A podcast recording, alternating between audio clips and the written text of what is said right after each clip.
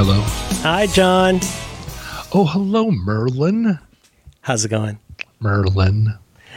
John. Are you you're just John. You're just John, right? Just John? Ah, just John. That's right. No artificial ingredients. No, no preservatives. No, uh, no bovine uh, Oh. hormones. Oh, real? None at all. none. Huh. Huh. Uh, Did you ever did you ever uh, have concerns about uh, well, I don't want to call it a diminutive. You're a big guy. Did it ever bother you that you were uh, not a Jonathan? No, no, no, no, no. Jonathans are other. They're com- completely other. And you know, I don't, I don't know a single Jonathan that really prefers to be called John. Oh God! You know, you had a guy in your band uh, called Jonathan, and I Yep. think if we put you guys next to each other, I don't think that's going to be a difficult Pepsi challenge for most people. But you know, Jon Stewart is a Jonathan, not a John. The, the TV man. Yeah, but I think he, um, I think he just settled on John. But it's, I don't, I bet you, I bet Oh, he you, had, he, had to you- cha- he had to change it at Ellis Island because it was Jonowitz. I bet you, if you sat down with him and you got him to stop being funny, and you were like, let's get start start getting now. real. Let's just get serious for a 2nd Mm-hmm. Would you have preferred that your show be late night with Jonathan Stewart? He would say. He would look down at the floor and he would go, "Yeah, I would have. I would have preferred that that." sounds, if I could say, that sounds English. Jonathan.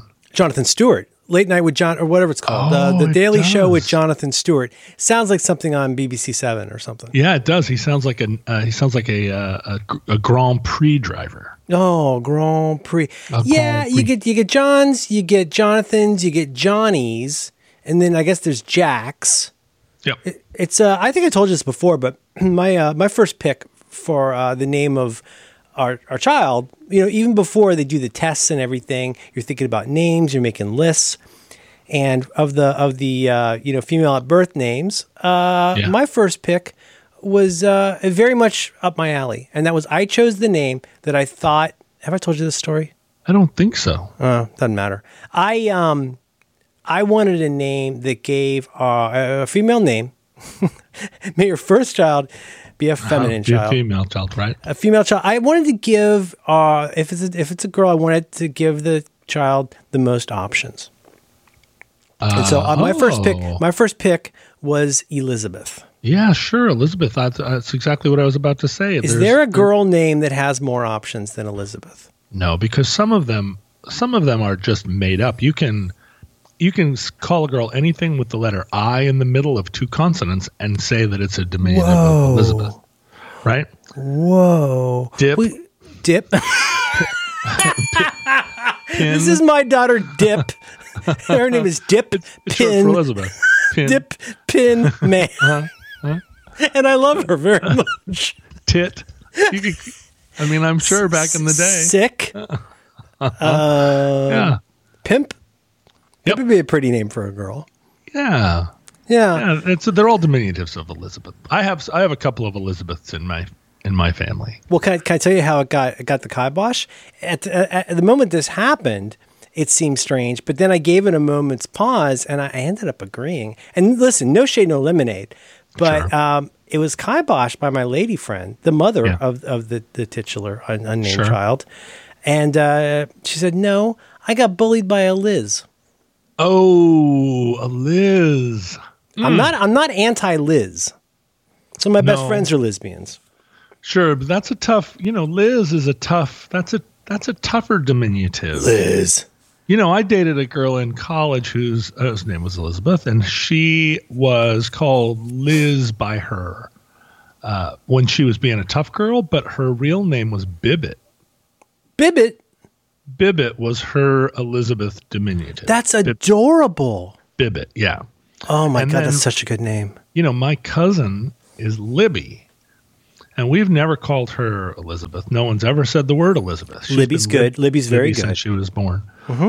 Um, but yeah, Bibbit was, you know, she was a preppy girl. She was a redheaded girl. Oh, God And damn it, Bibbit. John. You and your redheads. Yeah. And then you could do a double diminutive. She could be Bibby. Bibby. Bibby, Well, Bibby Tit. Bibby tit. That's terrible. The thing about Merlin is that Merle, Which you which you still call me. I call you Merle. You you are one of exactly two people I talk to on a regular basis who still calls me Merle. Who could who could refuse to call you Merle? There isn't another diminutive of Merlin, is there? Has anyone ever uh, ever done something different? Merle? No, mm, no, gratefully no. Um, I mean, if you exclude all the dumb mishearings, you know, because because Right. like Melrin. my wife, Mel, Melrin, but like which I I finally had to make a shortcut that would correct it for me because I typed Melrin so many times. I that's, that's a Jerry Lewis name, isn't it? I'm like Melrin. Dang it, Melrin. Melrin. But if you exclude all of the jokey, you know, names, and if you exclude all the, my friend Marco calls having a, a snap to grid name. I have a snap to grid name. My wife has a uh, has a snap to grid name, and that means if you're already familiar with someone that has a- more popular thing close to your name, or if you already if you know a Madeline, you might say Natalie. Madeline was often called Natalie. Oh, So Marco gets called like Marcus. right, And so then I get Marvin. I mean, who's what? what I mean, Marvin. I don't They- know. uh, a lot of people switch the uh, the vowel at the end of my daughter's name because if it were a Latin name, there's no way that it would not have. It, you know, it's it's an it's a name that has a vowel at the end. That oh, it might have like a ligature. well, it, it would suggest that it was a, Milo that it was a man's name, right? Like if it were Oh. because of the because of the OA problem. So she gets the A transposed over the O all the time. Um, but she just shrugs it off. It ain't no thing. Oh, really? She doesn't care. No, or, does, no, or she- doesn't mind. You would think you would. I mean, of all the things that she, you know, she'll tear you a new one about. That one, she's just eh, whatever. God, Let, let him have it. Let I live. I live with such a. I live with two fact checkers. Just Oh. everything's always getting fact checked all the time. I know we've talked about this, but I'm going to keep talking about it until it goes away. So I don't. go. I don't portend that happening anytime soon. Um, Does your daughter? Wait, you said you said her name right? No, you did, but but you put a put the wrong vowel at the end, so Shit. it's fine. Let's just I'll, let I'll add a beepy noise. Um, She'll be fine. Uh, do you? Is it a name that needs to be spelled for people? I'm guessing yes. Oh, well, you know what's weird? My daughter has an unco- uncommon enough name, but it's a name that has like six potential spellings, and they all sound the same. Like you can keep Yeah. putting yeah, you can keep putting W's and E's at the end of this name. You can make it practically Welsh. You could add Yeah. W's and Y's and OH's, and it was still, uh, but it's an OA problem. Yeah. You're going to get something. But here's the other thing, and I don't mean to go all T.S. Eliot on this with the practical cats, but but you know the thing is, names have different properties and needs. Okay, canonical example, like if your name is Melrin. Don't browbeat the person at Starbucks because they spelled your name Merlin. Like, just don't know. You know who it's for. Just get it. No one yeah. cares. that I mean, goes without saying, though. You, I, you I, I would, John. I wish it. I wish it went without saying. I feel like it, it needs saying. It's like no one cares. Or like if you're being called for something and there's a name that you mostly recognize. Okay, here, here's an example. I'm gonna do a little scene for you. Don't do this. Oh, You there? Uh, a you go. You, uh, you go like a hotel says. in a big city. you go Candygram for Mongo, and, Uh-huh. and and they go, oh, did you mean Monjo? Monjo. No, no, I meant the other, uh, some of the other Mongos, Monjos, and Monlos th- that are in the room. You just get in and wait for the doctor. It's going to be an hour. Hmm, hmm. You know what I'm saying? Like if you know if you know what they meant, and John, this is really a tentpole of living with a fact checker. You know, I like to say things. I'll say things sometimes. I'll say things like, "Do you want to be right or do you want to be happy?" That that's become a real important thing in my life. Do you want to be right or do you want to be happy? And, and then sometimes I'll say things like, like if you know what it is that I'm saying or trying to say, we don't we don't need to make this into a whole thing. If you hmm. know you're Mongo, even though you're Monjo, Monjo. just just go. I don't know. See, but that but people, it's got to be tough because you grew up. We grew up with such different sorts of names. I feel like we've talked about all of this. We grew Yeah, up we with have. such different, okay, different sorts of names. Where like I could count on, you know, uh, f- three or four hands the number of times I've heard someone say my name in public, and that I turn my head. sure, sure, of I, the, the- did you mean Mongo? You know, Right, the- it's, oh, it's always at a LARPing event. it, it is. It's it's Lord Lord Merlin or that's asked the other somebody- problem. Yeah. I asked, I asked somebody if they were LARPing the other day, and they didn't know what it was. And I realized that I have lived in a in such a small cloistered world for the last ten years that I hadn't met anybody that didn't know what LARPing was. Didn't know what it was. Now And that's so- me when I look know. at trending Twitter and hear about divorcing YouTube stars or something where I'm like, I don't even want you to explain this to me. I've gotten to the point now, John, where I don't even I don't even let on that I don't understand because I so dread the explanation of it. Oh but, God. But we're living in a different place. We're living we're living in a place where uh, where where we got a different thing going on. LARPing. Well, you just got to go to you go to you go to Urban Dictionary. It'll explain it all, and then you get out of there as fast as you can. Get it. You know, Oh, you go man. go to go to I can has cheeseburger. yeah. Dot, dot com. Yep. Yep. Yep. Yep. I had a uh, I, just yesterday. I had a uh, do you want to be happy or do you want to be right moment. Well, I, I I feel like this is something we d- d- don't. Uh, I mean, we may see eye to eye, but we don't agree on. Who you and me? Yeah, don't we? Oh, don't we? Don't well, we? Don't we have different thoughts on this? But the problem is that that my thoughts are wrong. really? Uh, we- so you yeah, so we- you don't want to be happy or right? Well, You'd like to be we- right, but you, you'll settle for happy? Not really. No, not no, not at all. No. we, we, we were at a we were at a fancy bakery here in this part of town, and it's a bakery where people line up out front to get um to get super sweet bread and to and at least in my case get uh, abused by the manager. And uh, and Are you are you singled out? If you can say.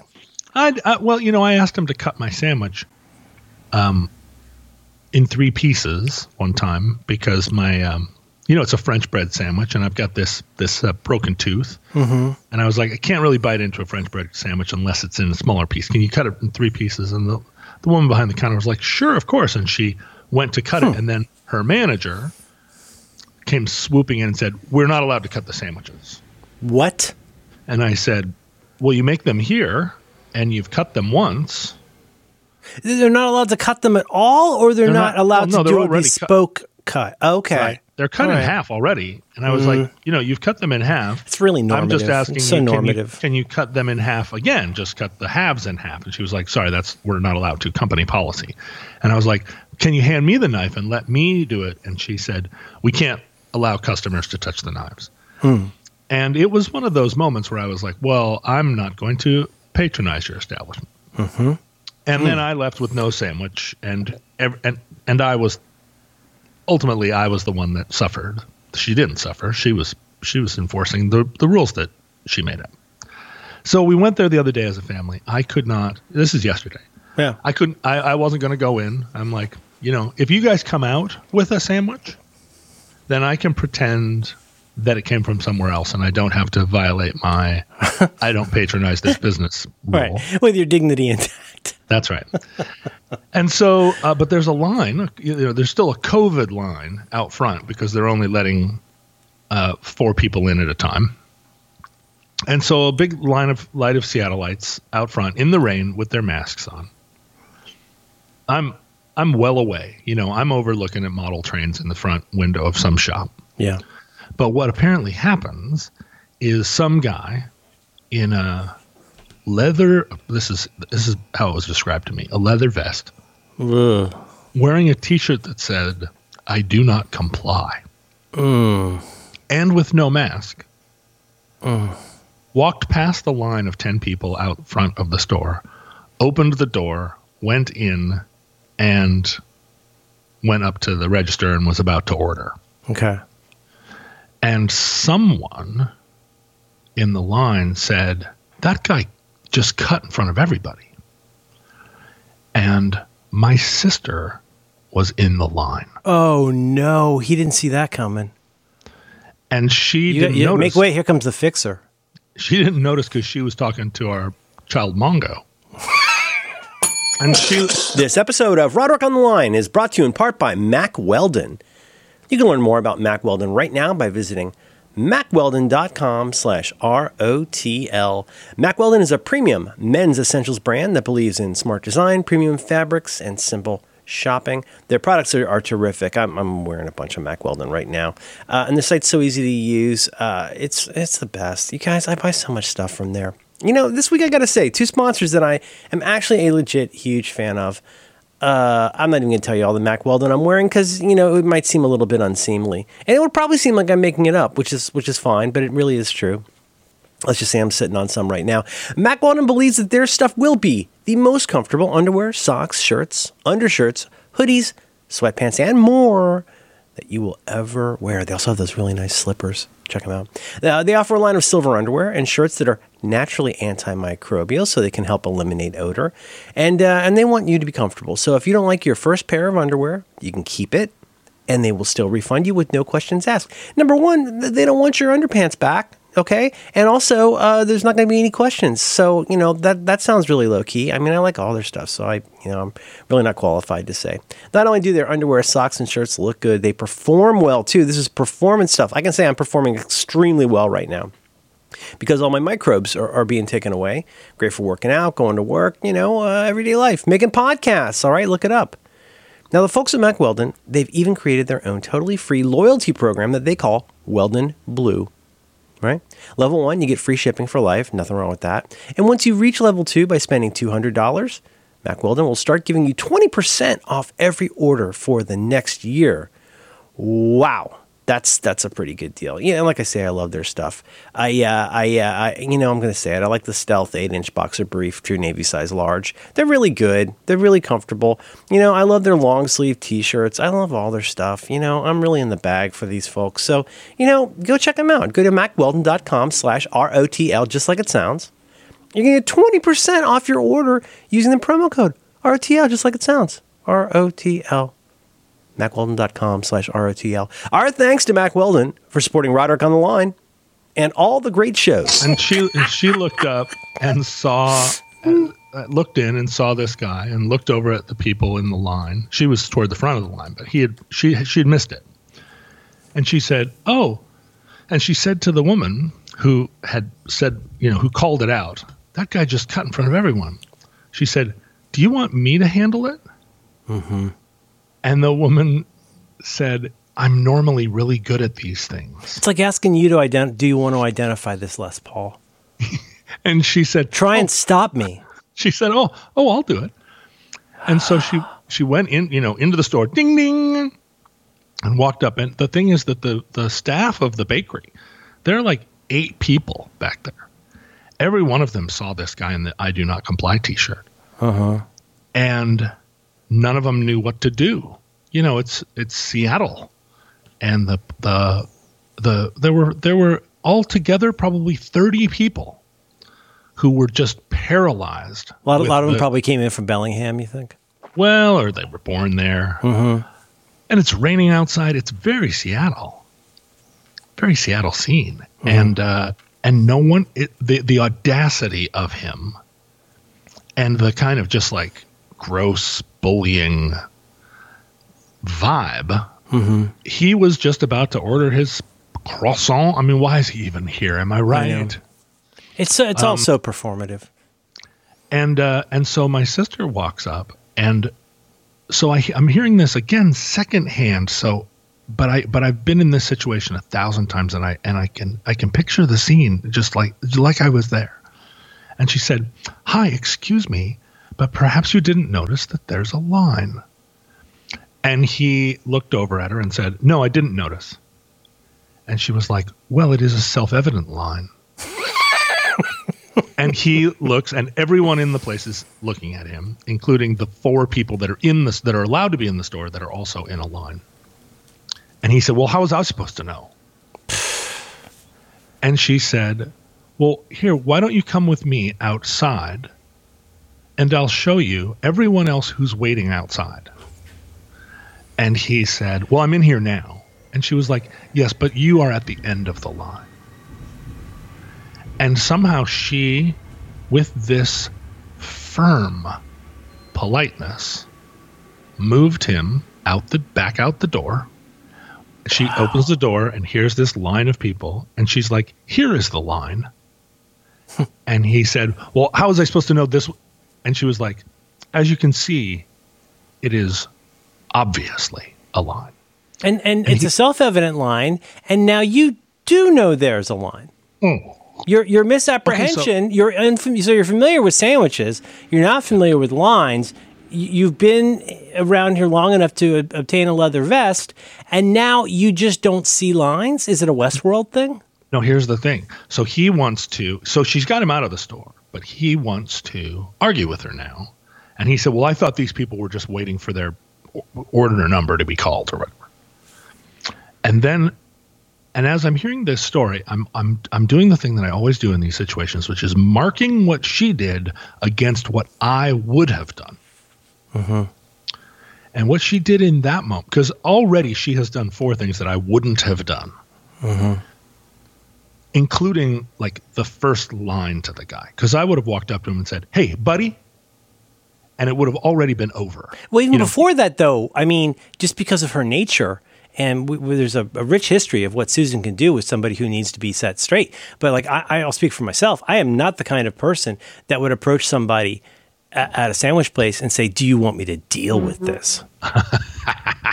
Because I'll deal with this. Oh yeah, I, I mean, I would just would have stormed right in, but I would have started a fight with him immediately. Hmm. But at this point, he says to her, you know, something like, something about how he he thought that the, all these people, you know, it, it didn't appear to be aligned to him. This mm-hmm. line, Ugh. and then she says, "Well, now you know."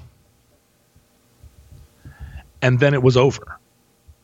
And that was over over how she she she she thought she was done with this transaction, or did he change his behavior? Oh, well, wh- when he started to tell her all the ways in which it wasn't obvious that he, uh, uh, what, the, the fact that he had skipped the line wasn't his fault or something. You know, he wanted to prolong, he was out of the store. He was in the line now. There was no going back. Okay. It's not like he was going to fight her and win. I mean, that's this is chapter one on on dealing with a bully. If you got it in you, is that like a man in a leather vest with a confrontational T-shirt is is. I mean, you don't get that kind of look and comportment unless you you've got some kind of Napoleon problem with something to prove, or or you are actively sort of sociopathic and looking to actually cause some havoc. But most of those folks, like most bullies, will back down. And here's this here's this fairly slight, you know, woman who used to ski, you know, and, she's going to read you the riot act in a polite way. And then at that point, though, the it sounds like probably the barometric pressure has changed. the, the the difference in that moment when he said to her i you know i thought that this was a line of people with their numbers waiting for you know he's like stretching to find a reason i think to keep the conversation going. I think to continue to be the star of the show you know mm-hmm. to con- that already by that point i would have been in a shouting match with the guy. And Susan has just managed to get him out of the store, de-escalated, and then at the end, she she, you know, she does a like and scene because she, because she does not at that moment need to be right. Mm-hmm. She said, "Well, I've told you." You know, I've told you there is. A, I've exp- I've showed you there is a line, and so the end. Like the whether or not you thought there was a line, or whether or not it looks like a line. That's a non sequitur. It's a, it would be like taking a shit on somebody's coffee table and going like, how would how would how am I supposed to know that's not a toilet? You know what I mean? It's like you, you're. It's and he's not even doing that. Like uh, I'm going to defeat you with logic thing. He just thought he was going to go in and be cock of the sandwich walk. Uh, But he then, wanted to. Yeah, he just wanted to fight, and she didn't, and I would have. okay, right? Like yeah. it would have been important enough in that moment for me to be right that I wouldn't have been happy. I would. I didn't. It wouldn't have even Mm-hmm. occurred to me to be happy. I would have needed not to not for this guy to get in line. Even at that point, it would have. My mission would have been to straighten this guy out and straighten out the world, and make it so that this guy never, ever, ever made made this error again and feared lines for the rest of his life. And so my day would have been ruined. you make it, you make an example of him. I would have made an example of him, and everybody in the restaurant would have would have had a worse time. And in the end, I think what happens to me so often is that in in deciding that I'm going to discipline this guy, by the end of the encounter, everybody in the restaurant is like, "Well, both guys were wrong." Right. You know, that thing that happens where you're like, well, what do you mean both guys are wrong? He's the one that cut in line. Yeah, I know, but you escalated it. I used, to, I used to say this, and I still think it's true. Well, I don't know. I mean, everything's changed so much, but I used to say, like, when you argue with people on the internet in particular, people don't remember who won or lost the argument. They just remember these two idiots who are arguing on the internet. Yeah. You end up yeah. tarring yourself, you know, sort of with your own brush. and that's and that's me and in, in and Okay. it's, it's only in situations like this where it's so clear that i would have well because and it's always because i'm so amazed that susan can do what she does and of course everybody in the line was amazed they were all like wow okay thanks you know and you know and as susan was retelling it she was like you know i brought the guy out i showed him this line and she said, I expected at least one person in the line to go, Yeah, hi, buddy. There's I'm in the line or whatever. And she said they just stared at him.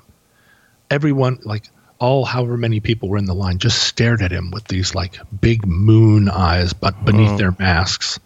She was like, I didn't, you know, no one like, no one really backed me up, but the effect of, of walking out the door to all these people just, just completely giving him the hairy eyeball, it was really like, she said it was, uh, it was it was weird. It was weird and heavy. And so, But but you know but but in trying to but you're saying so. What you're own- saying is if you had done your not default, but like your mo, like say you're in just in the wrong state of mind, you're having a certain kind of day, and like you know that presents itself. Now, if you were on the way to your wedding or you know trying to get somebody to the hospital, you might think about that differently. But I'm just saying, like we all behave differently depending on our state of mind and all these different things that are very difficult to you know quantify. But you feel like if you'd been in that situation, it might have gotten more strictly confrontational and then and so you would have been right but not happy and you would have shared that with everybody else there well the, the the the options in to me like in a, if I'm in a good mood, a situation like that, I would say I mean you know the the only other option it seems like to me is to say well whatever that guy's an asshole I'm not going to make a big deal out of it. Mm-hmm. and to just sort of passively join the join the Seattle crowd and let the guy go to the front. I mean, even the even my choice of the word "let," but like, you know, the guy goes to the front of the line, and I'm just one of the 25 people that doesn't do anything about it. And I would say, well, it's the restaurant's responsibility, and nobody in the restaurant has the guts to do it. And you know, and that's the problem with bullies that they they just they take advantage of the the fact that everyone else is polite and obeying the norm and um, and that's the problem with the United States or whatever. And if I were in a good mood or in a in a non-confrontational mood, I would go that route. But that route leaves you with a shitty taste in your mouth. the yeah rest of yeah it's like, you know, you're like, like, what are ah. you neville chamberlain Yeah, I wish I had done something. I You know. I, I should. Somebody should have said something. Yeah. it should have been me. I should have said something.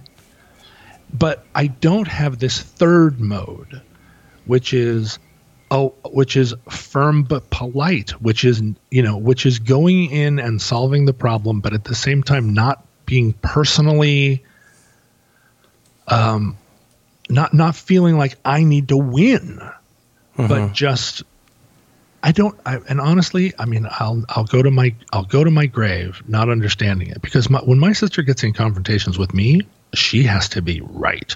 You know, she takes me to the carpet. It's not like it's not in her.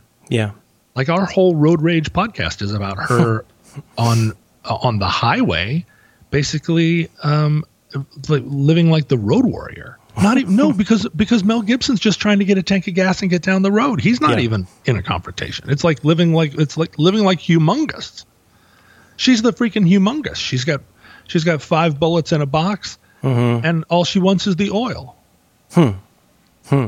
Humungus is different from toe cutter right they're different Oh yeah, Humungus is you know Humungus has got the uh, he's got the wrestling mask on. Oh he's like, okay got it Give us the oil. Mm-hmm. You can go free. but it's you know it's um it's also kind of a matter of um, and this is not a reflection of you it's just I, I think we're all how we are based on what we've trained for or how we've habituated ourselves and you know the same same way that one might assume you're going to win uh, you know a kung fu match in an alley even though you've never trained you've never been in the dojo it's like well that's you know one day you might discover how that goes and it's not going to be great whereas susan has this background practice and habituation of being the sort of person who can handle that. And just in passing, I want to note, and I think it's implicit in what you're saying. I think the way she, at least the description you've given here, is that she gave the guy a dignified way out. Yeah. It didn't. It didn't have to be. Well, I'm not saying that. I don't know how much impact that had on this dingling, but like when, when you know, one thing with our current discourse is like not our. I'm sorry, that's a dumb thing to say. But the way that most arguments either become instantly they go to 11, or we just say something passive aggressive, and like it, it really it's it's confrontational in, in a way that's where it's going to be difficult to find a way out. And, and, and let me just be clear here: it's possible to be very condescending in, or passive aggressive doing something similar to what she did, which which for me is like in a movie theater, I say to somebody who's talking real loud, "Oh, am I bothering you?" Like that's not going to help anything. Yeah. You know what I mean? But like the, the the the way of saying like, "Hey, you know, there is a line here," and I bet she's looking the guy right in the eyes. I'll bet. Oh, she certainly is. So she's got she's in his uh, s- space psychically, if not totally physically, and that can be extremely disarming. Especially if you're if you're kind of loaded for bear for this one kind of like I'm a guy in a leather vest situation. You know what I mean? I, I think there's a lot to admire about what she did, the way she handled it. Well, that's the thing, right? I think he he went into that situation uh, ready for somebody to confront him, hoping that somebody would, so that he could, because he thought it was going to be about the mask. He brought He he, brought a he brought a knife to a Susan fight. He was gonna he was going to get to yell at somebody about how COVID, blah blah blah, and he just made the mistake of um, of cutting in line, and so he didn't get his COVID fight. Uh, he got, you know, he got his polite ushering. You know, he he got his his uh, his animal house ushered back to the couch. but yeah, I I cannot. When I think about, do I want to? Oh, and so as we're walking back into my house, my daughter and I are walking in, and I, uh, uh, having heard this story, you know, we're all carrying French bread at this point. We're going back into my house to have uh, breakfast, and you know, and I'm just sort of marveling at Susan, and Susan says, "Well, you know, do you want to be happy or do you want to be right?" Really? Did she And say I- something like that? Really? She said exactly that. no And I kidding. and I said, as as as as a way of kind of wrapping up how she what what she did at the thing, and I said, well, unfortunately, I want to be right so much more than I want. I don't even know how to be happy. Um, and wh- why? What does that even mean? Right is what I want. And my daughter, as we're walking in the door, leans over to me and goes, "I also want to be right. I don't care about being happy." Uh huh. And and so knowing that about oneself does not appear to be sufficient to you know it's like it's like any one of these mantras where it's like well do you want to be happy or do you want to be right if you say well i want to be right um, there's no second mantra right like there's no it's it, it the saying appears to be self-evident Well, and like all I think you could to say it, you know? could draw the conclusion uh, in a facile way, at least, that being right uh, it, it implies that being right does make you happy. right But I mean, as we learned from the great Larry David, that's not always the case. And, Uh, yeah, and, right. and, and happy for a lot of people, I think, is more just like, look, I mean, whether that's the employees there or the people in line. I mean, the employees there are they gonna they're gonna go head to head with leather vest over this, like for they got you know fifteen dollars an hour, and you know, uh, I mean that, that that's my happy. My happy in that case is like I I am the same way that I used to drive like a maniac because I didn't have reasons not to yet. I there are cases now where I'm like, you know, I don't want my obit to be like fell and hit his head after altercation with leather vest guy, especially if I like I like fell down and like hit my head on a, fa- a water fountain or something, you know, like something embarrassing. Well, I I feel like it's not. First of all, where was the manager that that wouldn't cut my sandwich in half? Like well, that, got, we're not even getting to that yet. We need to talk about that. the- also, the I did just think of your friend Eric. Just so you she's know. got the knives too. Oh yeah, nobody can touch him but them. Yeah. The the um the thing is that you're right that being right. The implication is that being right is what's going to make you happy. But I have never thought that. I've always felt it as a that I have a duty, a duty and a responsibility to be right. You know that that I'm not trying to be right because then I can sit back and and and you know uh, and cuck and you know quack and quick quack quack or whatever it is that people do. I'm Swa- talking about swagger. Or just- confidence right, confidence like in your confidence in your pov that does not always I'll, I'll say for myself confidence in your pov or your your values or however you want to put it does not always ensure confidence in how you execute on that feeling There you go. Now that is that that's getting very close to it, right? Like c- confidence in your POV is one thing, but the path from where we are now to there to a place where that point of view is actualized and everyone is happy and the world is running smoothly.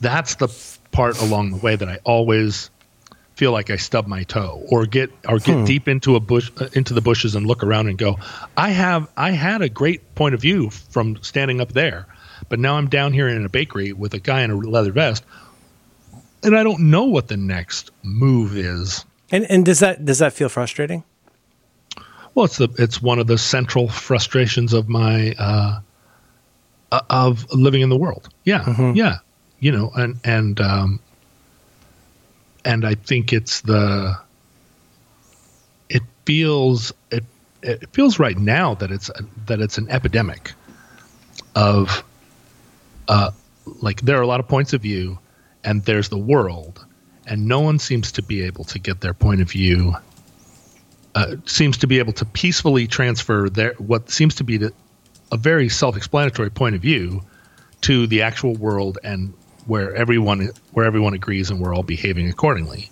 And you can't live in a world where there are 50 different complete systems of of management. You know, you can't live in that world either. And I I always think of myself as kind of a little outside my time, but I'm realizing that I'm I'm not outside my time. I'm a I'm just as hmm. the UFOs would look at this time and say, "Nope, that's you." And you know, and in the great arc of time, nobody looks back at at 1547 and thinks, "Well, but there was that one guy that really you know, was Oh, thinking outside the box." talking about talking about thorg the avenger Yeah, Thor the Avenger.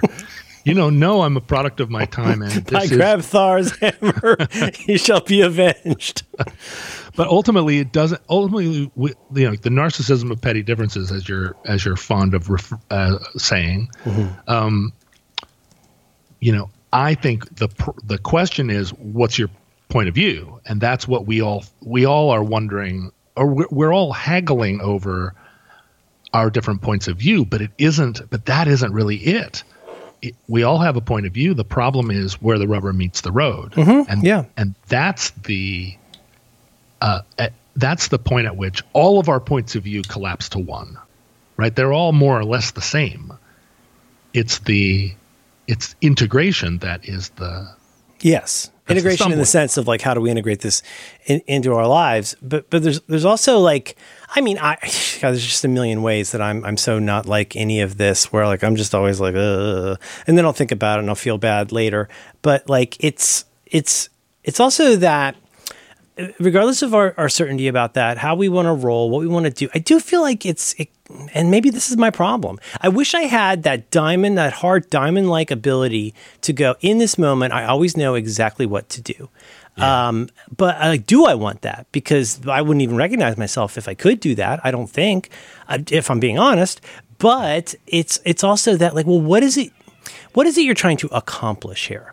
And and I mean, I guess we could look at this several different ways. One way is like what that guy's trying to accomplish is exactly what he got up until you know Susan AD, which is like I want everybody here to think, yeah, fine, you can think I'm an asshole. Like I know I'm an asshole. I'm a tough guy, and like nobody's gonna nobody's gonna hassle me about this, and I will get to go and perform this version of myself that thought a le- leather vest would be flattering and intimidating. So in his case, it's like, does he really? Is he really that pressed for time? Does he need to go deliver a baby, or is it just that like he just likes being that particular asshole? But then anybody who would step to him to say whatever, including what Susan said, like the, I, I would be so wound up in okay. First of all, how would I do that? Like, how would I do that? Because as you know from my T-shirt you designed for me the day we met, I'm driven by fear, right? It's probably yellow, non-flattering, like my Yo La Tengo shirt. Broke my heart. But but like in this case, you know, um, what is it I'm trying to accomplish here? What is this to to quote uh, Glengarry Glen Ross? What is this in service of? Like when I do this, the world will be better. How? You know what I mean? And that that is the kind of thing that winds me up a million different ways because I'm a I'm a huge overthinker. Well, and I, I think I think what I'm what I'm realizing is that the guy in the "I will not comply" T-shirt also thinks he's right and wants to be right and is putting himself uh, with far more bravery than I would, like going out into Seattle, trying to strike up a, a confrontation with people where he knows he's a fish out of water because he's that confident that he's right. It would That's be like, like Seinfeld. me- He's like the toughest guy in the line for the ballet. yeah, it would be, but but in a way, it would be like me going to, uh, you know, to, to some small red state town with a mask and a shield on, Right. and a and a T-shirt that says "Trans Rights Now," and and going to you know a monster truck rally or whatever, and standing in the middle with you know with both my fists up, and although Susan absolutely has a point of view that she believes is is right in that one situation, all she wanted was peace in the valley. Hmm. And hmm. somehow she knows how. And so what she was doing was actually trying to what what she was doing was civilization building. Wow. You know, Yeah. she was just enforcing base norms. Like she was not trying to say anything about being right. She was saying here here are some norms. and she and she didn't make it about him per se. right or her. It wasn't about her. Right. Yeah. Good point. That's it's true. And those are the things that, you know, like as a Democrat, as somebody who wants there to be civilization, as somebody who thinks that, you know, that we should wear shoes on airplanes, I somehow make that into. I'm more comfortable like this. I somehow always turn it into a confrontation between me and that person, between, you know, between justice and injustice, instead of finding that path to just to to you know to saying because the thing is with somebody with his shoes on the airplane you can't tell them anything right i'll get letters from just saying it on this Oh, you have. You've gotten letters about i this. get letters every time every time Yeah. about people that want to because it's so it's so easy to change the subject and like again to make the third slightly arch uh, or not Seinfeld reference. You know, we're living in a society, but like, Yeah. is it is it in that case that person could turn that around and say like, oh. You know, actually, it doesn't matter. This doesn't affect anybody. You're the problem because you're the one who's bothered by it, who then wants to make it into a federal case. yeah right And now Oh, we're right. arguing about John. now we're arguing about John. That's right. And now it's me. Now it's you know, and and then when somebody in the line is like, okay, whatever, you know, and they turn on me, then I'm like, what are you talking about? We got to fight this, you know, the guy in the leather vest. Then everyone will have a leather vest on, and you know, and then I'm the then I'm the freaking guy. You The know? thin Then I'm- leather line. I'm standing up on an airplane throwing yogurt. exactly. And yeah, go Eagles. this episode of Roderick on the Line is brought to you in part by Squarespace. You can learn more about Squarespace right now by visiting squarespace.com slash supertrain. My friends, what do you say about Squarespace? I mean, it's Squarespace. You can do it all. So many things. You can create a beautiful website to turn your cool idea into your new home on the web. You can showcase your work. You could uh, publish a blog or put up other kinds of content. You know, the galleries are beautiful. All kinds of things you can do with uh, with images. Of course, you can sell products and services of all kinds right on your very own site. You could promote your physical or online business. You can even announce an upcoming event or special project. Squarespace does this by giving you beautiful templates created by world class designers. They have uh, powerful e commerce functionality to say, sell whatever you want to sell right online, right on your site. You get the ability to customize the look and feel of your site, the settings, the products, all of that. Some clicks, some drags. Bob's your uncle. You got yourself a Squarespace. Of course, everything is uh, optimized for mobile right out of the box. It looks great on every device or dingus. And they're offering a new way to buy domains where you can choose from over 200 domain name extensions. They uh, offer analytics that help you uh, grow in real time, built in search engine optimization, free and secure hosting with nothing to patch or upgrade ever. And if you ever find yourself in a jam, don't worry about it. They have 24 by 7 award winning customer support. As I like to say on here, you know, because it really is germane, uh, I, I've been using Squarespace forever, and you're using Squarespace right now, you know, as a, as a listener of Roderick on the Line, because uh, Squarespace is where we have hosted that podcast and uh, always will.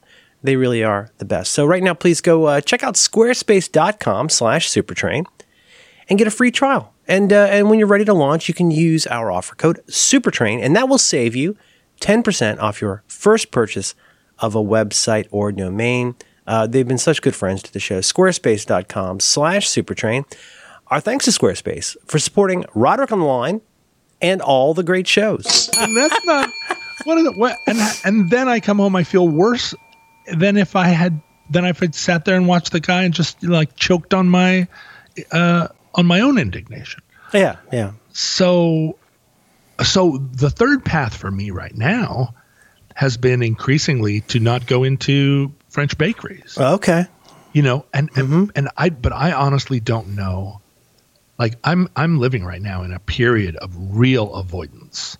Like I'm mm-hmm. if I'm reading a magazine article and someone in the magazine article starts to go there wherever there is, You guys. I put the magazine down. Oh, sing it, sister. I, you I, know? I, I feel I feel exactly the same way. Sometimes I'll be I'll be just in terms of reading things.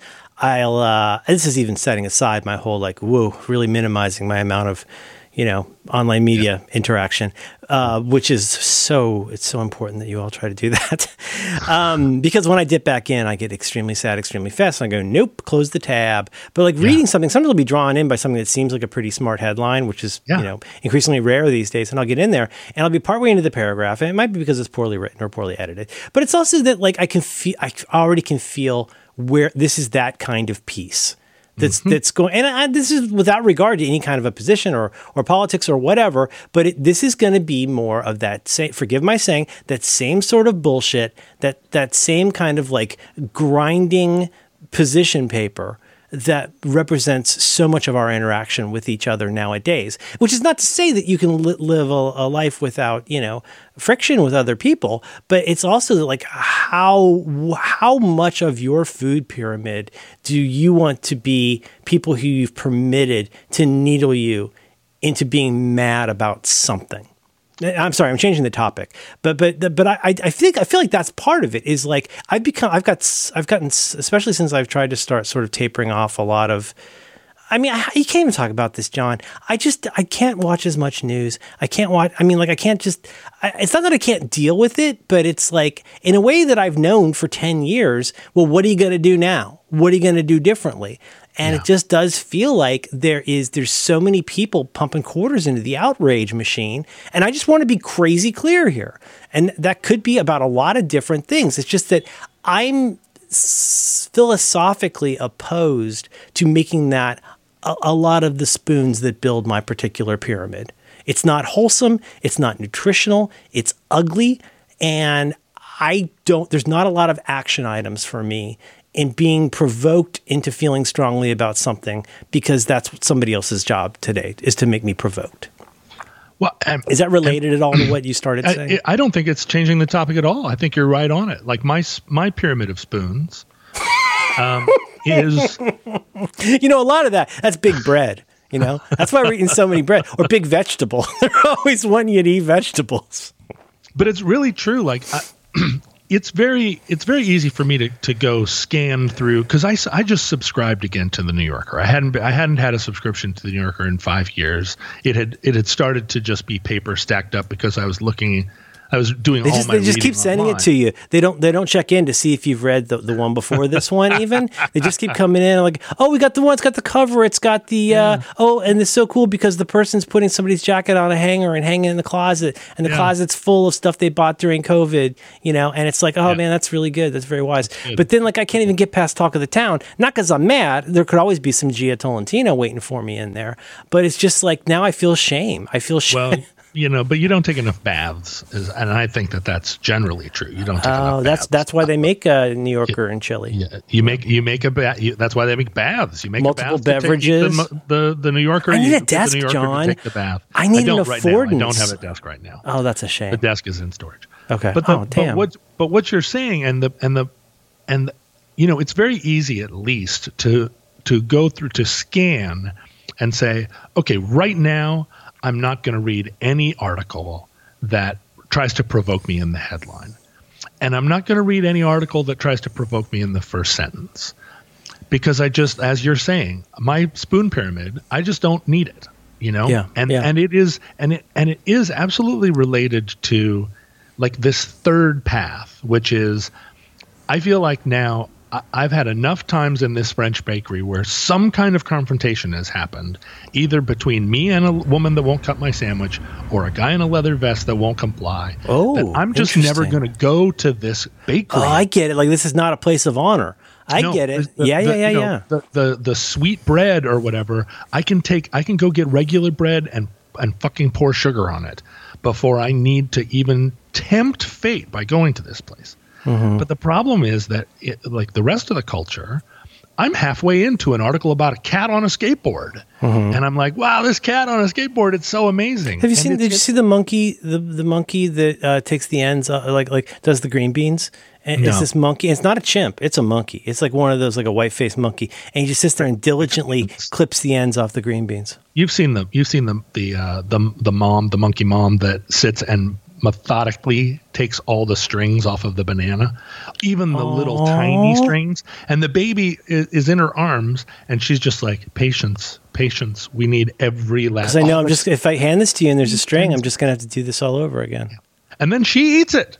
It's not. She's not even doing it for the baby. She eats Oh, twist! it's a monkey And I monkey like- twist. I was like, that twist. monkey. That's my monkey right there.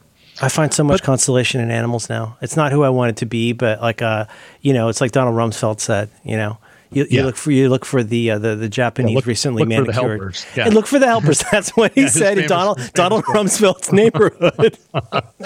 but I don't know. It is so not my. it is so not my way that I ever thought I would be to be living in a world where, I mean, there were always bakeries that I wouldn't go in. Um, but sure, sure. but Uh, metaphorical to- bakeries and real bakeries.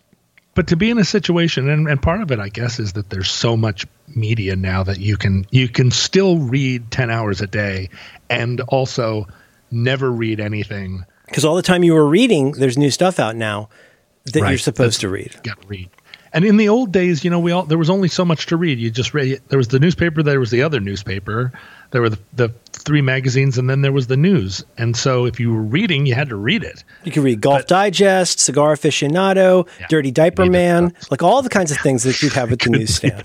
You're exactly right those were the three other directions i could have gone with my Well, you know what I mean? It's like I don't know. It's like guitar for the practicing musician versus guitar player. You know that kind of thing. Oh, Those kinds of rivalries.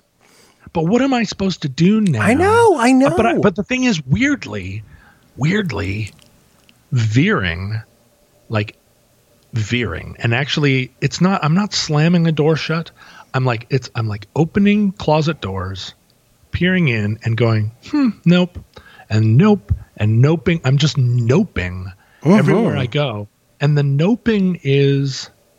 Um, You can you can feel what the vibe is. Well, Like, but the, I- no, the noping is way better than I thought it would be. Oh shit, dog! I totally agree. And it doesn't. the thing is, and, and the beautiful part of it is, what I mean, I keep thinking of this cartoon. I was I was talking about this with Alex on Do by Friday, but there's this one like pretty famous cartoon of. Uh, d- do you ever seen the one the cartoon? I think his name's Moores. I want to say, but the guy does the cartoon where it's like, you know, the guy who keeps popping up to say, "Oh, interesting," but you think this about that, and the guy who's like, "This is like the peasant who says like, I think society should be slightly improved," and a guy pops out of the well and goes, "Interesting," and yet you still participate in society, right? That guy, and, and that's uh, because that's everybody now. But but like, I, I- the reason I mention that here is like I. Even as I, you can hear me struggling with this because not only did things like news and social media and all those kinds of things, which there used to be much fewer of, used to be a source of joy in my life that I regret not having anymore in some ways.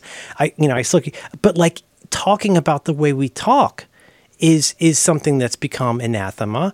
And what I what I have difficulty saying to people without sounding like a scold is to say like I I think if we really interrogate if we really interrogate what's going on in a lot of stuff in life right now, I'm not sure becoming more blindingly emotional about something is the path forward for anybody. And I just want to be, I know y'all are going to guess what I'm talking about, but I'm talking about fucking everybody. And mm-hmm. it's not even a both sides; it's in all sides. You know, this is part of what made, made alignment in D and D such an interesting idea. It's not just that you're good or that you're evil or neutral. It's also like what is your attitude toward, in that case, you know, law or society or stuff like that. But like, what if alignment becomes meaningless because there are so many axes about all these things? But here's what I know: when I open that door, or when I open that magazine, or I, I get to hear about quote unquote Trump's big lie one more time, mm. is like I, I peer in that door and I say, and I have a, just the tiniest little nanosecond of mindfulness.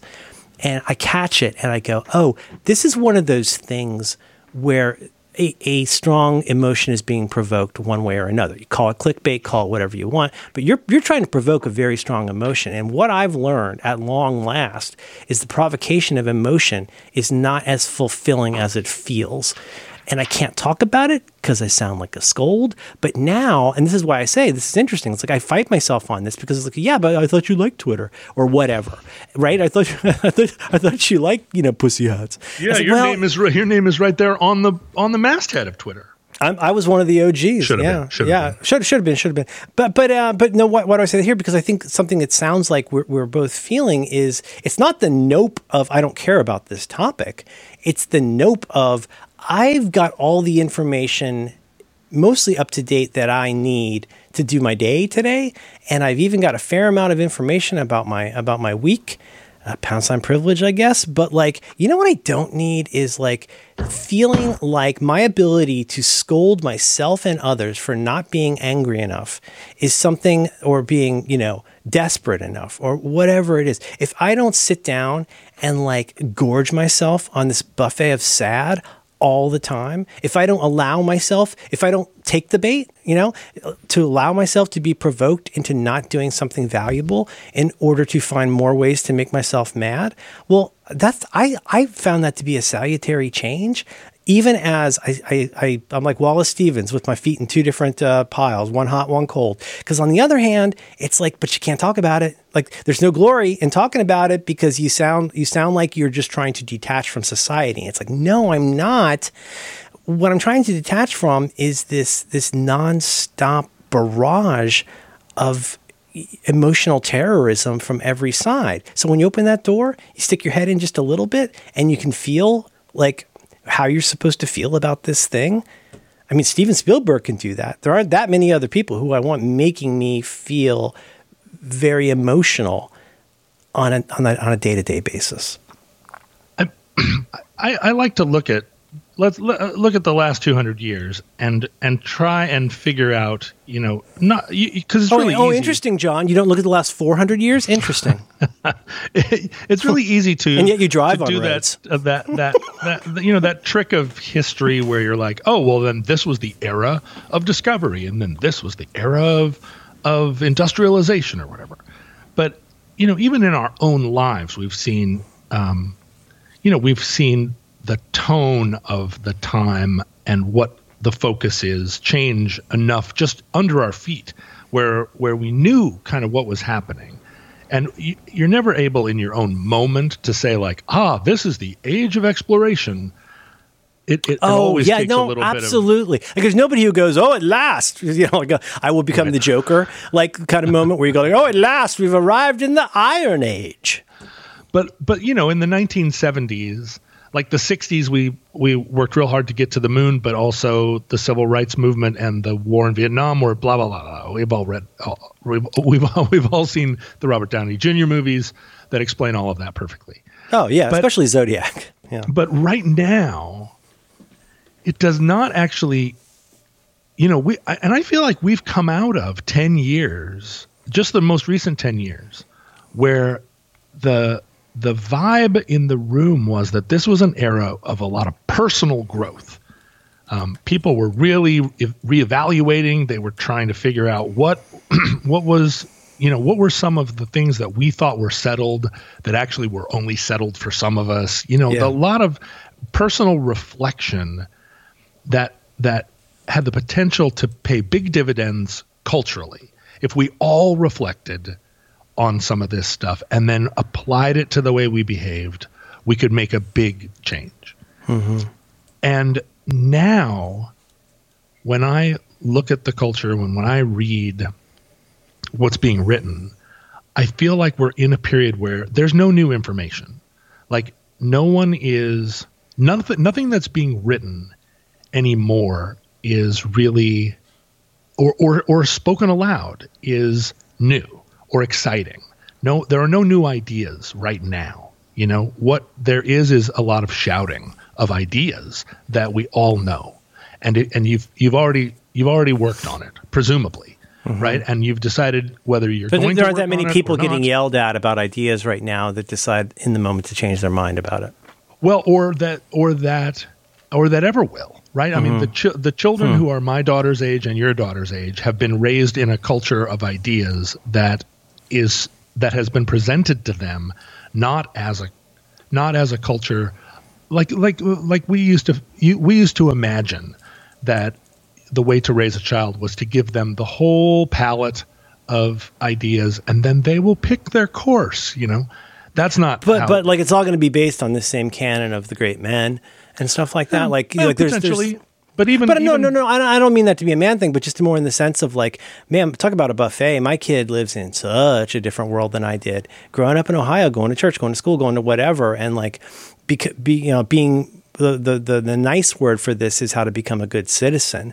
But in a lot of ways, it's it's how to learn how to act like there's nothing weird about what's going on, and stand up when they play the national anthem, kind of stuff. Well, but your daughter lives in a world where there are a billion ideas, but there's really only one right one, right? There, I mean, the family of ideas that that she's exposed to versus the ones that she considers. There's a lot less false equivalency. I'll give, option. I'll give it that. I mean, there's You a lot less of like, well, you know, sure the Klan's bad, but you know, also a lot of black people own bombs or something. Well, like there's that. a lot of less false equivalency, but there's a lot of less equivalency. Yeah. And that's the you know that's the thing we're in right now. There's no child in Oklahoma that's being raised to think that there are other options either. Yeah. Like there's a there's a calcifying, there's a hardening off, and it's not based on new info. It's based Hmm. on new trenches and new Wow. Yeah. Damn. you know. Yeah. And so, so what? a- You know, we're not we we didn't make it to the moon. We we haven't reorganized the banks. Like it's not a time. This isn't a time of exploration. It's not a time of rebuilding. It's a time of trench digging. And Right. And if you are interested in space travel, it might be because of which billionaire you prefer. right From a brand, from sort of a brand standpoint, to be honest. we're, we're not it's a yeah it's a it's it's like all those dystopian movies from from 40 years ago where it was like we're all going to be fighting for the Nike swoosh one day or the Nike swoosh against the Adidas stripes and they're going to have real armies um, and now and, and it snuck in on us in a in a different way it turns out it wasn't Nike versus Adidas it was the guy with the car and the guy then this other bank and the guy this with other the books and the guy with the car. the guy with the books and the guy with the car, right? And like Right. line up behind him, like we're still, we're still.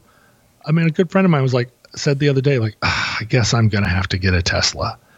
And I said, "What is? That's the weirdest. What an odd that's, the, statement. that's the weirdest thing I've ever heard." Was Well, like, well, because it, it, it implies that there was like some horns of a dilemma this person has been on, and it kind of just got settled, even with resignation, Yeah, right. He doesn't want to, but you know, as opposed to a it's the- Nissan Leaf, or what are we talking be- about? Yeah, exactly. It's like, well, it's the best one. And he said, I went to the, I went to the car dealership, and the kid that was trying to, the, the, you know, he's like, the problem with going to a Tesla dealership is that all of the, all of the salespeople are like 25 year olds with PhDs who decided they weren't going to work in electrical engineering. They were going to go sell cars because they believe in the dream. it's like the new AmeriCorps. It's it is. I I mean I went to a Tesla Yeah. dealership once with a friend, and and the kid was like, "Yeah, I have you know I have seven degrees in in uh, chemical engineering, but you know I believe in Elon." And so, you Mm. know, let me. uh, What what is it going to take to get you into the driver's seat today? It's like, what do I have to do to put you in this rocket ship? But what is Yeah. this era? And it's not a. It doesn't feel like. It feels like an era, and I know that this isn't new, right? It doesn't. At, at least at the moment, it doesn't feel like. Uh, like somebody's going to flip a match and the and the whole thing's going to go up exactly like it did six months ago, or ten months ago. But it doesn't feel like a time that I need to read that much current events Right. or or read that much uh, even trusted sources. Like I, I had a couple of websites i went to all the time uh, where the where the the curator was really smart. And it was really you know it's not like atlas obscura level of have you ever seen this underground city? It was it was politics. It was it was culture. Right. it was like you're gonna love this you're gonna love ted lasso or whatever because the, the, the gonna- role of role of curation in some ways i mean this is a little bit facile but one role of curation is to find somebody who has tastes that are related to yours who may like or dislike kind of the same sorts of things but it, it, it's partly not just a brand it's a person it's a point of view that you trust.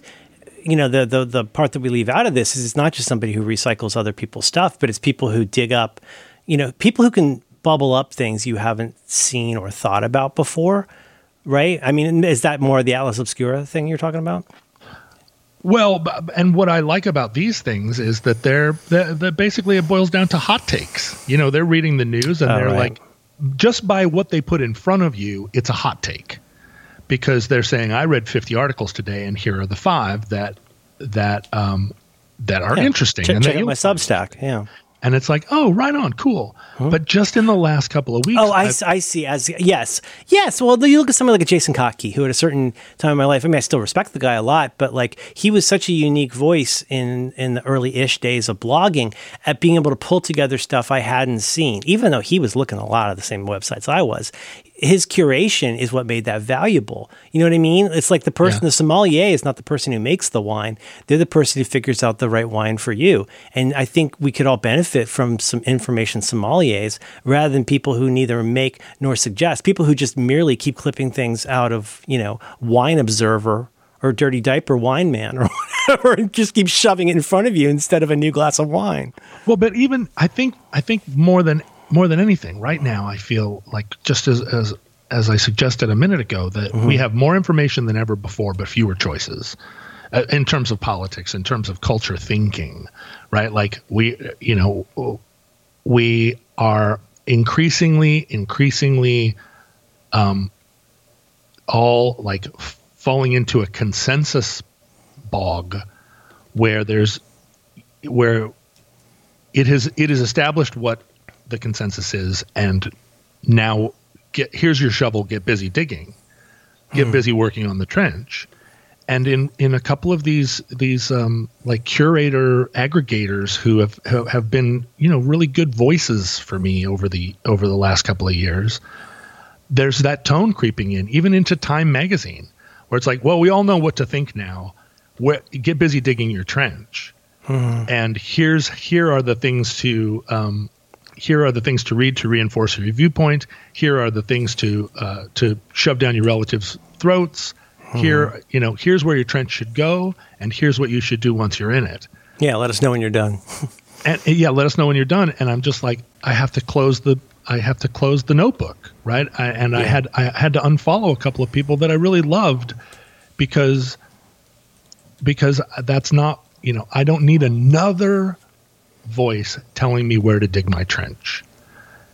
And and there are so few voices that are like, our trench is where we're at, or you know, like Yeah, it ends up being some some of them. And ordinarily, another time, I would have thought of this as a certain kind of like I don't know placeholder log rolling thing. But like some of the most interesting things that I bookmark and read end up being about interrogating why this is a difficult time or why these kinds of conversations are hard. You know, like with all the COVID stuff, I was most interested in the like, well, let let's explore if anything, I keep saying this over and over, but I really believe it. The the whole COVID experience has just reminded me of something that I've known all along, but I allow myself to forget, which is you can't say there's you can't say a lot of things about America that are true everywhere. And I think there was a time when we were at least kind of encouraged to believe that there are certain things that were 80% true in most of America. And once we got to this level of like, well, you get a coastline of Scotland problem of like, well, okay, just in terms of like disease spread, in terms of vaccination, in terms of like feel, you know thoughts about how we should you know run society. Like it's not enough to say like America, and it's certain. I know this is so fucking obvious, but I needed to realize this at at pains. It's like you can't even. What, what are you gonna say, Texas? Well, you know. Uh, Austin ain't Fort Fort Worth, and even if you're in Austin, like you, the coastline of Scotland, you get you could get down into a block by block, house by house, room by room level of some extremely different ideas about how stuff should work. It's never been more obvious to me that I should be remembering that all along. Stop saying dumb shit that you think is eighty percent true. Yeah, right, right. Ah, But but how? What you know? I and I and I guess this is me. This is me waiting in the car outside of the French bakery. Like, if I don't go in, if if my decision increasingly is, um, don't go to the don't go to the French bakery because that's not, uh, that's not a a, a battleground you want to the the the sweet bread is not worth the potential of getting into whatever kind of throwdown it is that that place inspires. Um, and don't go to. The, se- the semiotics of sandwich division. but I'm not going to this website anymore. I'm Yeah. not going to. I'm not listening to that person anymore. Every all around me, all of my trusted voices, all of my friends, all of the culture that I feel like I've invested in. It's just it's disappointing me over and over and over. There's less and less there, but by by not going, by just closing all those closet doors, what am I doing? I know. How am I? know. How, how, how am I making the world a better place? But you know? before you, before you can eat healthy, before you can what however you think of that, lose weight, do whatever. Like you have to stop eating shit. So even if you're not where you want to be, even if you're not, uh, all my references are old. Johnny Unitas or Mark Spitz. like if let's say you know, even though you're not Ken Griffey Senior, like at least you um, at least Bobby you're saying- Bare, Bobby Bare Senior. at least, yeah, yeah, maybe you're no Knute Rockne, you know, uh, Leni Riefenstahl. Maybe you're not where you want to be, but like, I, I don't, I think that, you know, we're all a work in progress in some ways. I no, but I do, I do take your point. Point. It's I like, it's like not an answer or a, a almost final solution. It's not, the, it's not, I haven't solved this. I You haven't got to stop. In order to get nutrition, you've got to stop eating shit. I mean, I really feel like that's the. It's like Donald Duck said, your health is like an equilateral triangle. And and you know, so I mean, I, I think it's it's Donald understandable.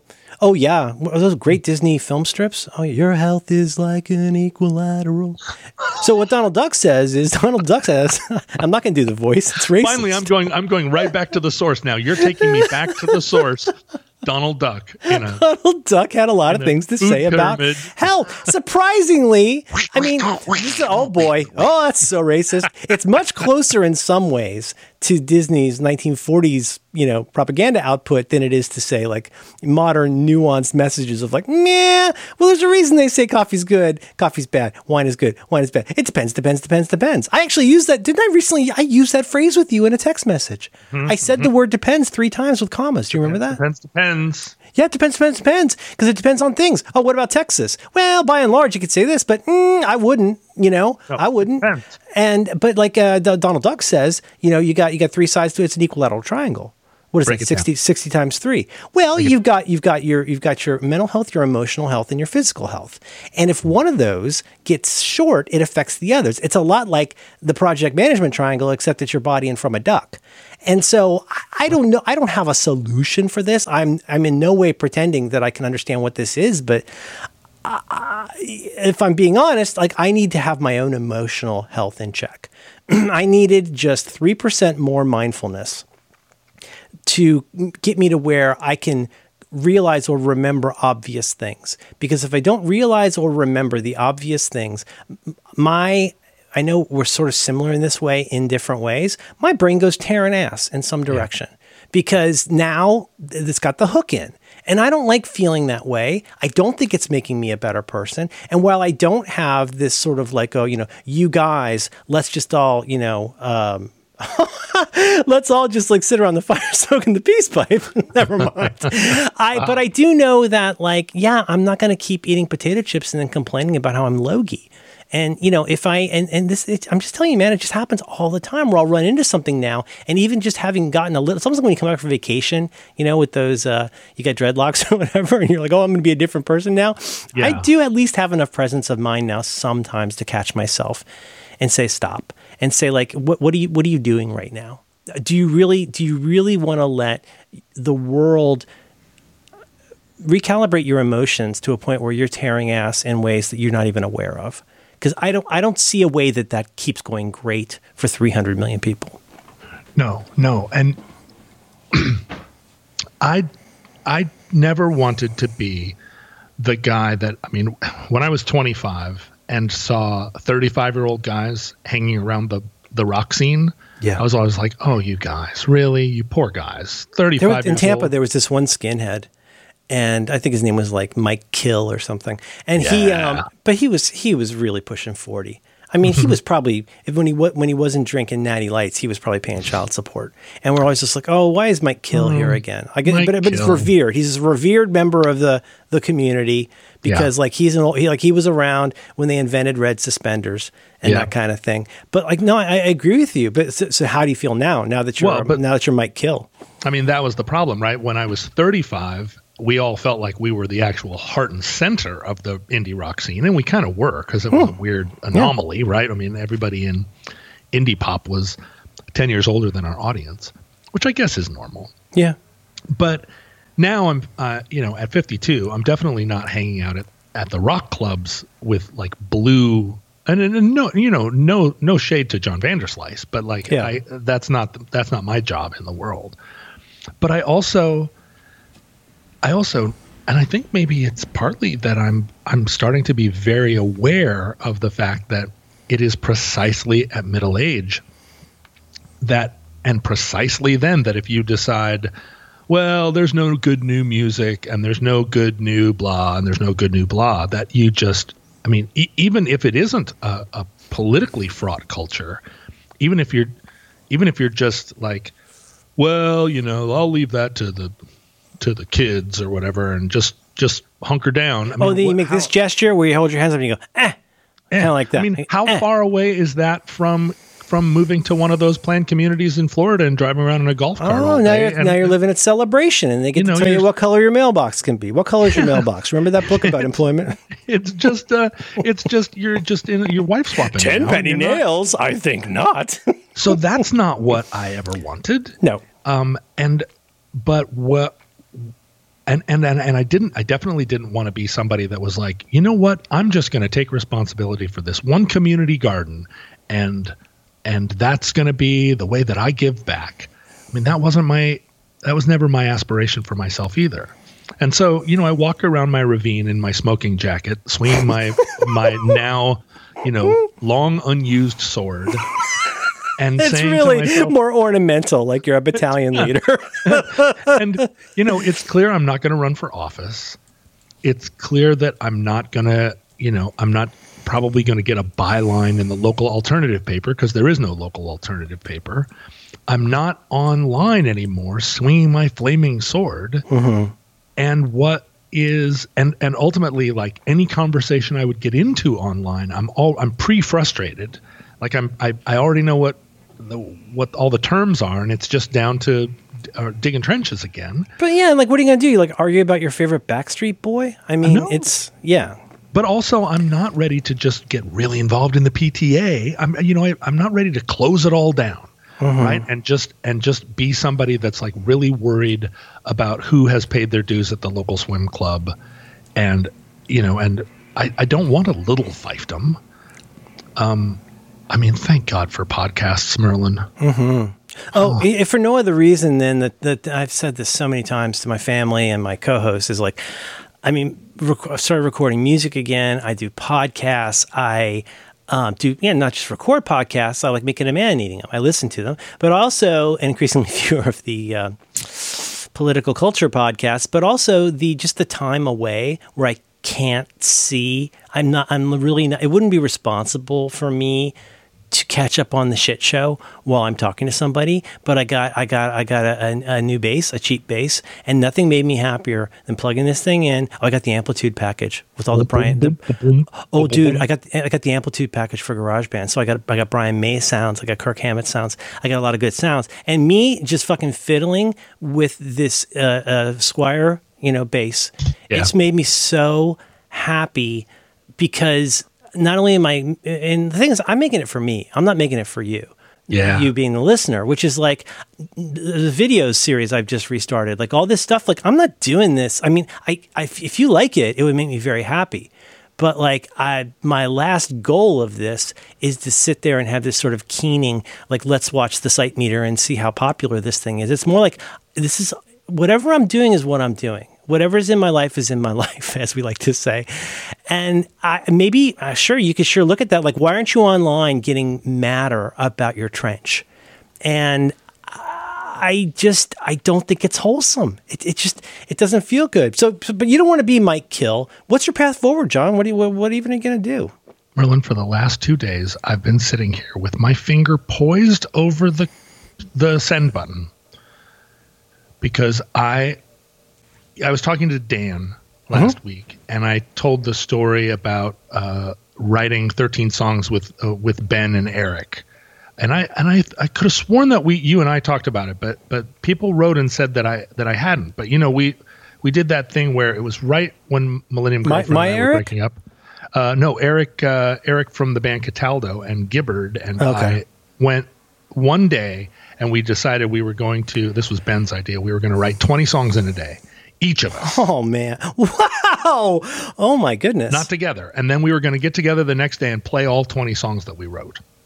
And what it boiled down to was we were going to write we were going to write write and record a song every half hour for an entire day. Everything is catching on fire. But we, but we we couldn't bring you could do your own anything it. fingertips. It'd be really fun. Yeah, fun. that's right. Fingertips.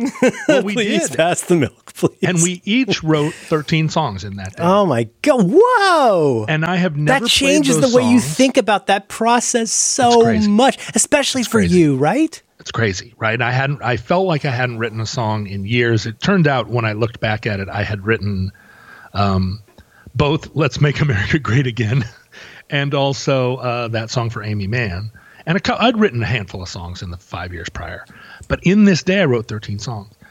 And I and I talked to Dan about it. And he was like, "I've never heard of that." And apparently, I, it's one of those things where it happened. It's like it's like the it's like the possum in the walls. It happened to me, and you and I were talking every week, and I just didn't mention it. And now it's been it's four years later, and I still have never told anybody about it. Well, tell us about it. Well, so well, no, but for the last two days, my finger has been hovering over the button to send two of the demos from that day, written and recorded in a half an hour, and put them up on my Patreon. Like, and I'm so scared to do it. And the the thing about it is, the only reason I would is that it's right there in the title. Like I wrote uh-huh. and recorded these in a half an hour from zero there I you know like there was nothing and then there was these. And so however much ego I have wrapped up in songs and how smart I am and how good I am and how blah blah blah blah blah. Songs, like, songs you write and then record, and Yep. then you got a different version for this acoustic live lineup, and you like you turn it over and over, and it becomes this living thing, theoretically. But is it really living, or are you doing a weekend at Bernie's, Bernie's with your song? and these things are like it's hard even to claim ownership over them right? This is we got into that mode where it's like we're just bringing songs down out of the sky. You start to play with your hand and it and the hands are playing automatically and your voice is going blah blah blah blah until words come out and then it's recorded. It's one half hour. You barely have time to you know there's no time to get up and get a cup of coffee Yeah. because you're done with it and then you move on to the next one Yeah, Mock so- Mock Shao. You got to you got to keep getting to the next thing. by six by song seven you're you're you're automatic writing basically mm-hmm. and so the only reason that i would feel comfortable about it is that i could that i could say like these songs are complete there's absolutely n- these are i'm only showing you these because of how amazing this process was and look what happened mm-hmm. But I you're really you're really dropping that barrier that most of us have about what, what not only what we'd share, but what like what we feel qualified to do and then put in public, which Right. keeps so many of us thinking like mañana mañana. I'll, I'll do the good thing instead of doing the thing five of the things that I could do right now. And the wonderful thing about like the Patreon's a walled garden, right? The whole reason it, it, it's there is that those are the people that care. Like those are the ones that aren't going to that aren't going to put this on BuzzFeed and laugh at it. They're the they're Yeah. my friends, you know. But of course, there's going to be people that are like, "Hmm, it would have been better if you had," or "Oh, I'm not so It's sure." always somebody it." who wants the drums louder. But you know that, but and it's always Josh Rosenfeld. Nope. But If But Christopher re- could remember what instrument he played, he'd probably say bass. He, he's he's gone from the world. But Okay. he, but I have, but I haven't done it. And what You're you were. Your fingers literally hovering over the button. What And stops you? you? were saying what you were saying about like I got this bass and I got this program that's making thump thump thump sounds and this is where I'm going to put my energy and my my this is where the future is in a way in a small way. Like I keep coming back to that. Like what do I do? What am I here to do? That. And it's it, hmm. it my music was never political. You're not really It's- protecting. I mean, we. It's you know, if, if you got an injury, if you if somebody wouldn't cut your sandwich right at the store, you maybe don't want to go to the store. But in that same way that we protect all of our little injuries and keloids in life, like right, isn't there this part of us that's like, well, you know, I I need to get to where I feel like I can tolerate how the world feels about this thing, rather than saying like, what if it all just mattered less to me what the world thought of this, or that that I'm somehow propping up this image of myself that only I ever had. And going going back to this because this happened four years ago um you know i wrote these 13 songs and and millennium girlfriend left me like two days later. Um and a lot of the songs are about that you know. I, I, I could i can i could see the future. Where's my costly bag? but but my I I never wrote songs about what was going on in the world. I wrote songs about why Ideas. uh, why, yeah, why the hell was Millennium Girlfriend leaving me and and the and the idea what's so amazing about this is like I don't need to be reading people's blogs to write songs. I wrote I wrote these 13 songs because they fell from the sky. And and your, your defenses, idea- your defenses were down, and you got pelted with songs. and we all every songwriter ultimately has to acknowledge that like they fall from the sky. And maybe that maybe just talking to you right now i'm realizing oh that's why. Like that's what to do. There are no trenches there or there can be and i've dug them. But like that's you can always you can always choose to put the shovel down, you put the shovel down. You fill in the trench that you dug. Or at least, at least dig the trench that you want.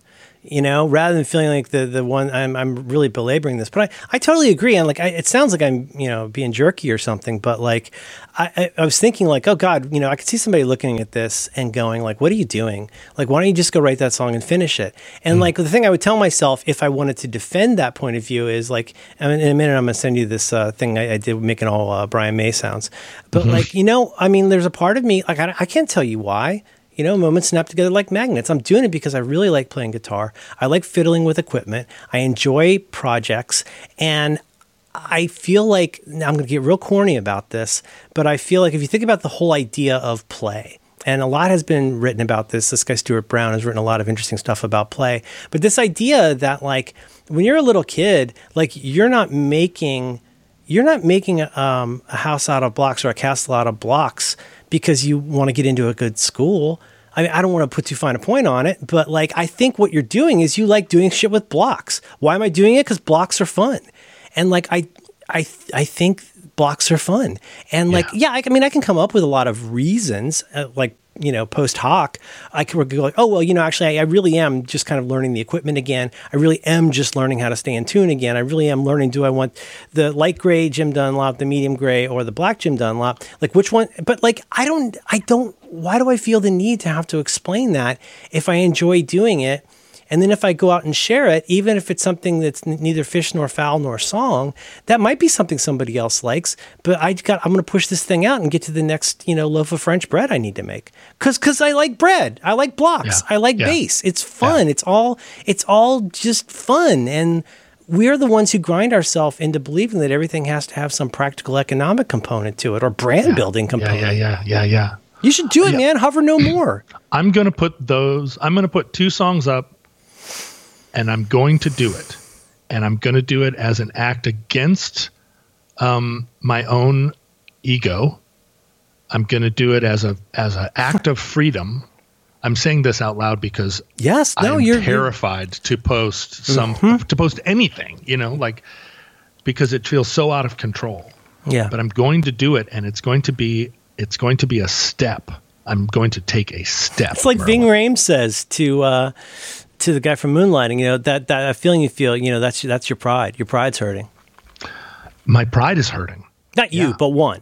No, but but uh, my pride is hurting in advance. Yeah, I can And already feel exactly right. I hate to get all Dan and get all Buddhist on you, but yeah, we're anticipating a blow that doesn't need to come. And if it, what if it did come and we didn't care quite as much? I need Because to start. we we dug the trench that we want. It just happens to have a four track in it.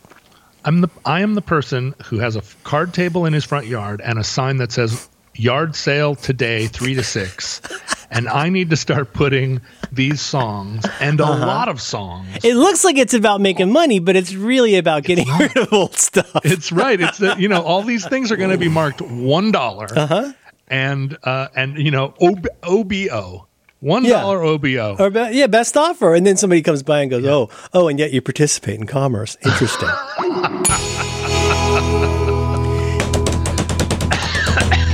I'm going to do it.